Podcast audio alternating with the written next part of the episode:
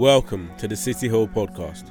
We really hope you enjoy today's message, and if you'd like to find out more about City Hill, please visit our website, cityhill.london.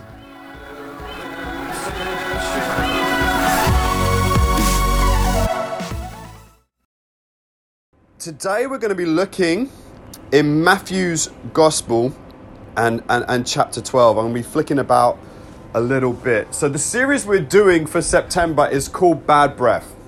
Now, there's a few reasons, and I want to unpack that as an idea. I want to unpack that as a message today, and the reason why we're talking about it in that way. So, in the Hebrew, the word for spirit is ruach. Now, ruach means wind, it means spirit, it means breath, and it can also overlap into some other circles of mindset and attitude. Mindset and attitude. So the reason I wanted to talk about bad breath was often when you speak about any ever touch on the subject of evil spirits, for a lot of people it conjures up the exorcist comes to mind. And if it doesn't conjure up the exorcist, it'll be kind of going to maybe a particular Pentecostal charismatic church, if you've ever been through a deliverance service at any of those kind of churches, oh my days, sometimes it can really be frightening. And I mean frightening. I have to say, I grew up at a church from about 10 to age 25 in Croydon, where an amazing guy called John Edwards, who I feel is really unique on this because he's been the only person I've ever seen doing deliverance where madness is happening in the church. And he, as a small child, I didn't feel afraid. I didn't feel afraid because he'd stand at the front, calm as you like, like Virgil van Dijk, centre of defence for Liverpool, calm as you like. He'd be going, Don't worry, friends, you know, our brother here is just experiencing something, he's being influenced by evil spirits, but we don't have to be afraid because Jesus has all authority, and so we're just going to take authority together. Just if you like to just pray where you are and pray for our, our, our, dear brother here, and he just talk you through it. What's going on? You feel calm as a kid, even though there was madness, screams, and chairs going places that shouldn't go. Calm as you like, because he talked us through. And then when he prayed, you never heard he was afraid. And when he prayed, he never had to raise his voice. He was never shouting or screaming. He was never competing with anything. He was just like, coming out in the name of Jesus and you see the most miraculous stuff. You see people's lives absolutely transformed. And I'm so grateful I had someone like that in my life. And so when we talk about bad breath, I'm talking about in this way because one of the key things you have to have in life if you're going to come against something which is an element of the unknown to you, it's an unknown entity. You need to have faith, not fear. And when people talk about evil spirits, when I've seen people doing deliverance, all sorts of kind of things, it's really fear driven it's like they give kind of limelight to it like it's an entertainment piece in some churches. In other churches, I've seen all different kinds of things, but yet when I read the Gospels, Jesus is never afraid in any of these situations. He's never overcome by fear. He's never worried. And so we need to approach it in the same way. Now, if someone, and I've had this many times, so I drink way too much coffee, I'm drinking it this morning. So my breath with coffee, geez, like it's it can be crazy bad by the end of the day because to get me through the job I do, I sometimes drink way too much just to keep me going through all the running that I have to do, which my legs just can't do at the age I'm at. Now, if someone said to me like, "Oh, you got bad breath," like I'm not afraid. There's a mint for that. There's a mint for that. There's Trebor. There's an extra mint.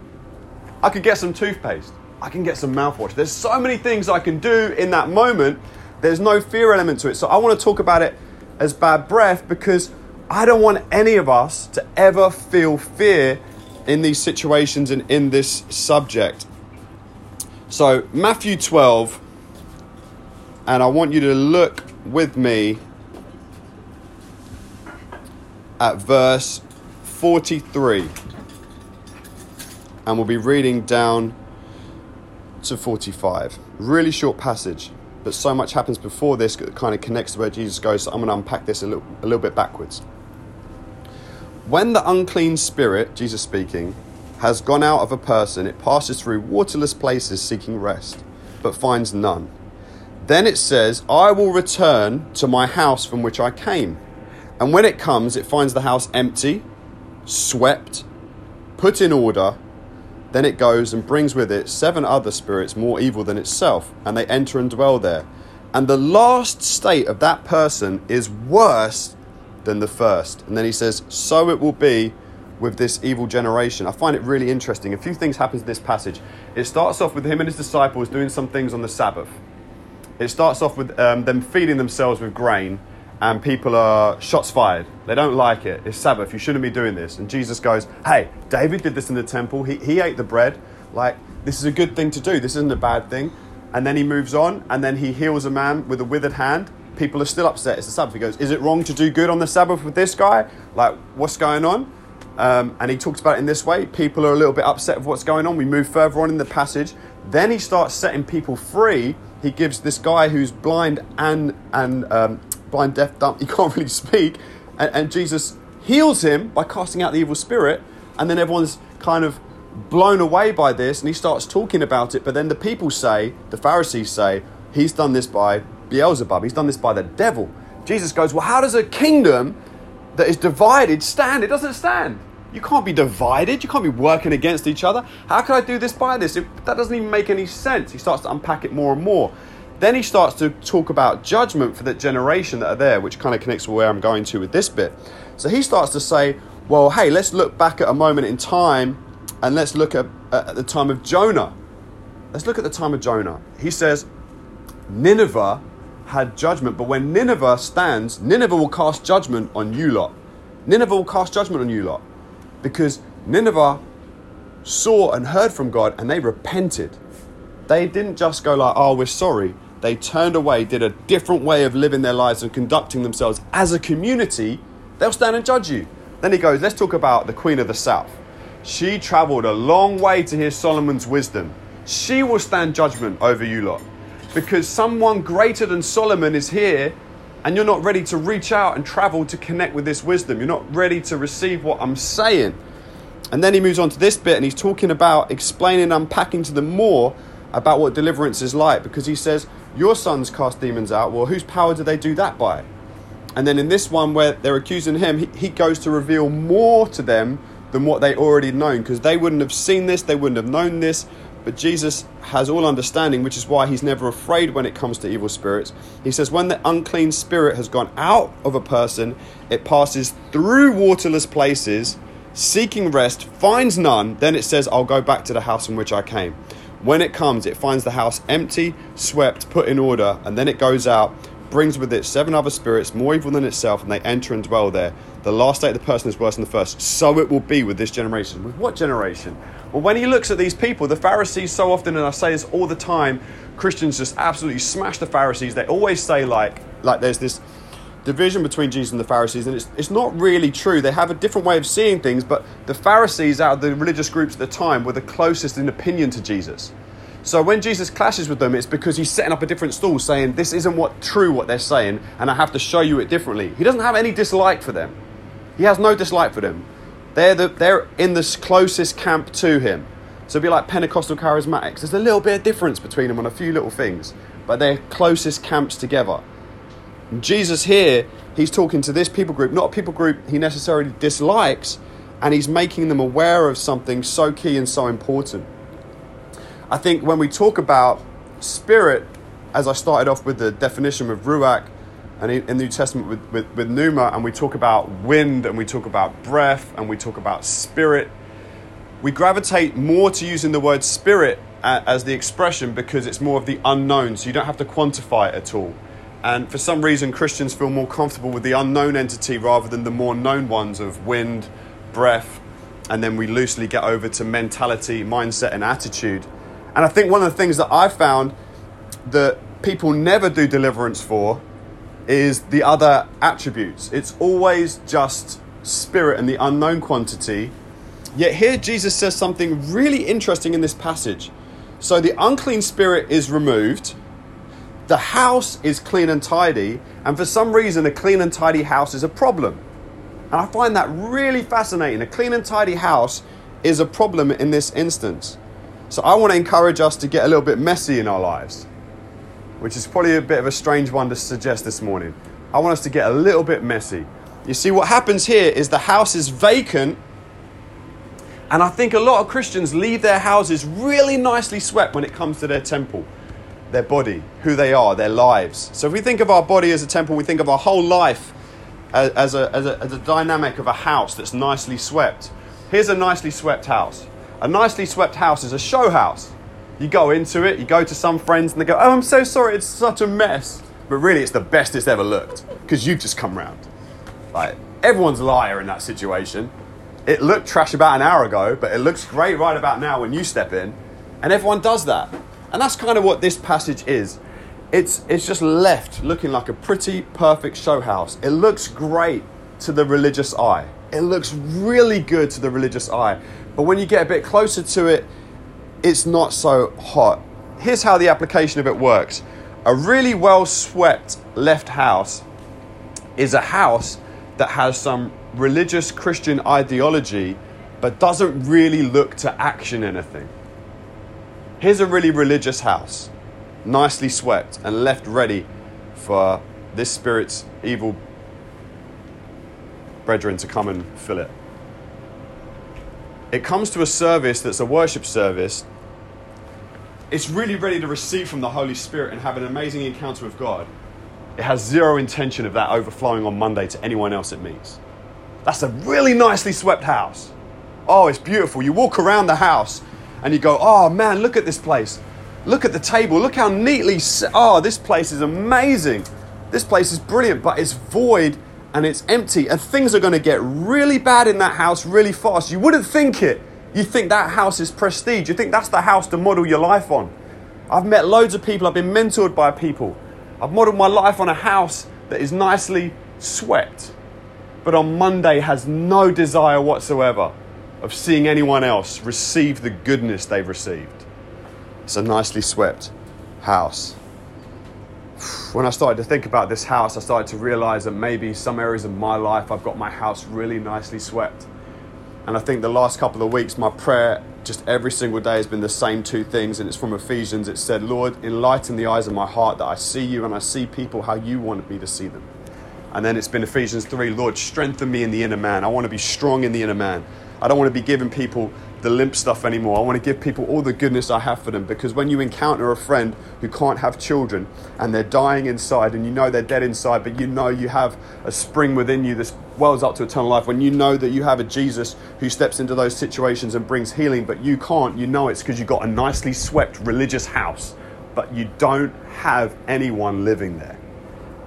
You don't have anyone living there. So I don't think it's enough to just encounter the Holy Spirit you've got to give him unrestricted access to the whole house. Because a lot of Christians will do this.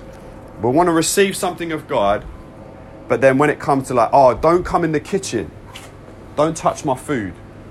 Like, I've got friends and family coming around that need to eat, like, that I need to connect with. Like, don't come into this room. Oh, no, don't come into the bedroom because I like to keep this a certain way. Don't come into this room because, and then before you know it, the Holy Spirit is like supposed to be in a closet under the stairs. That's a nicely swept house. You see, Jesus says to that generation, I can set you free. I can cast things out of you. I can cast things out of you. That's no problem. I can set you free. Don't worry about it. No problems. This, this, this can go. But he goes, The problem I see when I look at you as a generation is you'll experience this freedom that I'm going to give you, but you're just going to leave the house swept. You're not going to fill it with something new. You're not going to fill it with my discipline. You're not going to fill it with my actions. You're not going to fill it with my love. You're not going to fill it with my compassion. And then what happens is we walk around with a Christianity that's really just bad breath. No one wants to spend time with you. No one wants to spend time with me because I haven't got the things I've had before. I know those times when I've got it. I know those times when the house ain't swept. The house gets a bit muddy sometimes because I'm active. The house gets a bit of a mess sometimes because I'm reaching out. The house gets a little bit inconvenient sometimes because I'm going where the Lord has sent me. The state of that person is worse than the first, so it'll be with this generation. I want to change that from just this generation as he's speaking to there. I read this message and I, realize, I read it as shots fired for me. I read it as Jesus shooting off the bow saying, So it'll be with you. This is how it'll be with you. I'll set you free, Andrew, no problem. You got that problem in your life, you got that habit, you got that mentality, you got that bad breath. Oh, I'll set you free. But when, when the house is clean, Andrew, I need you to fill it. I need you to fill it with my presence. I need you to fill it with my spirit. But Andrew, I'm, I, I don't really do this just for it to be for you. I do it for you because I love you, but I do it because ah, there's so many kids you're going to meet. There's so many of my children that you just need to be ready for me to flow out of. But that's a house that is well, well lived. So, indicators of bad breath. When you have bad breath, people don't really want to spend that much time with you. They don't want to spend much time with you. They stay at a distance. And you know, when that changes, you see how people's behavior around you changes. The question I have for you today and for you to think through is actually are there any indicators at the moment in my life that tell me my house is just well swept, empty, not just ready for me to be free, but going to invite so much more problems on me? And I think a lot of Christians live unfulfilled Christian lives because they're like, this is such a mess, this is so hard. And it's purely because of this one principle the house is just nicely swept. And then the second thing is if we see those indicators, what are we going to do about it? Well, over the course of this series, next week we're going to unpack, we're going to go through learning, we're going to have conversation one from another, we're going to learn from each other, we're going to hear from each other, we're going to hear through God as we do that. But then the week after that, we're also going to have a real time of prayer where God is going to do whatever it is that He wants to do. And then at the end of the series, we're going to have a time of worship. And I generally believe as we go through this process, and the key part of the process is this, is what does it look like for my house to not be empty? What does it look like for me to not be empty? What does that look like? I would say it looks like this. I would say when the house isn't empty, you've been filled with the Holy Spirit, but you're living a life that is ready for it to flow out to others around you. You're intentionally doing that and you're intentionally refilling the house. You're intentionally using the house all the time. Not as some religious ritual, but there's a relationship where God is flowing out. I'm going to pray for us today. Holy Spirit, would you come? For, for many of us, God, we've had maybe stale, bad breath that comes from a dead religion. We know Jesus is the way, the truth, and the life. We know He, he forever lives to intercede for us. We know, Holy Spirit, that as He died on the cross, temple veil was torn in two, that you flew out. We know that in Acts, people were baptized in the Holy Spirit, the day of Pentecost, game changer. We've all experienced and encountered these things in our lives, but sometimes, God, even those that have opinions that are very close to yours, like the Pharisees, we can be more like them than we are like you. And sometimes we can have a dead mentality that leads us to a place where we don't have freshness anymore, where we're not alive anymore, where things are actually worse than the time when you set us free initially, and it's purely because we've left the house as a showroom and you didn't call your people to be dead, stoic showrooms, but you called us to be living homes, vibrant with life and all the complications that come with it. You called us to be people that encounter you and are filled by your Holy Spirit, but are active with you constantly, receiving the goodness and freely giving it away. Father, I pray for us now, Lord, those of us maybe that have a case of bad breath. I pray right now in the name of Jesus you would set us free by the power of your blood shed upon that cross for us, that we would experience new freedom. But I pray also, God, that we would be filled with the Holy Spirit, that your Holy Spirit would come and fill us again, fill us afresh. But God, you never do it just solely for us to live a selfish life, but a selfless life.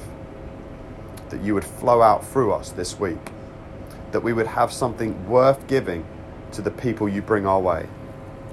In Jesus' name, amen.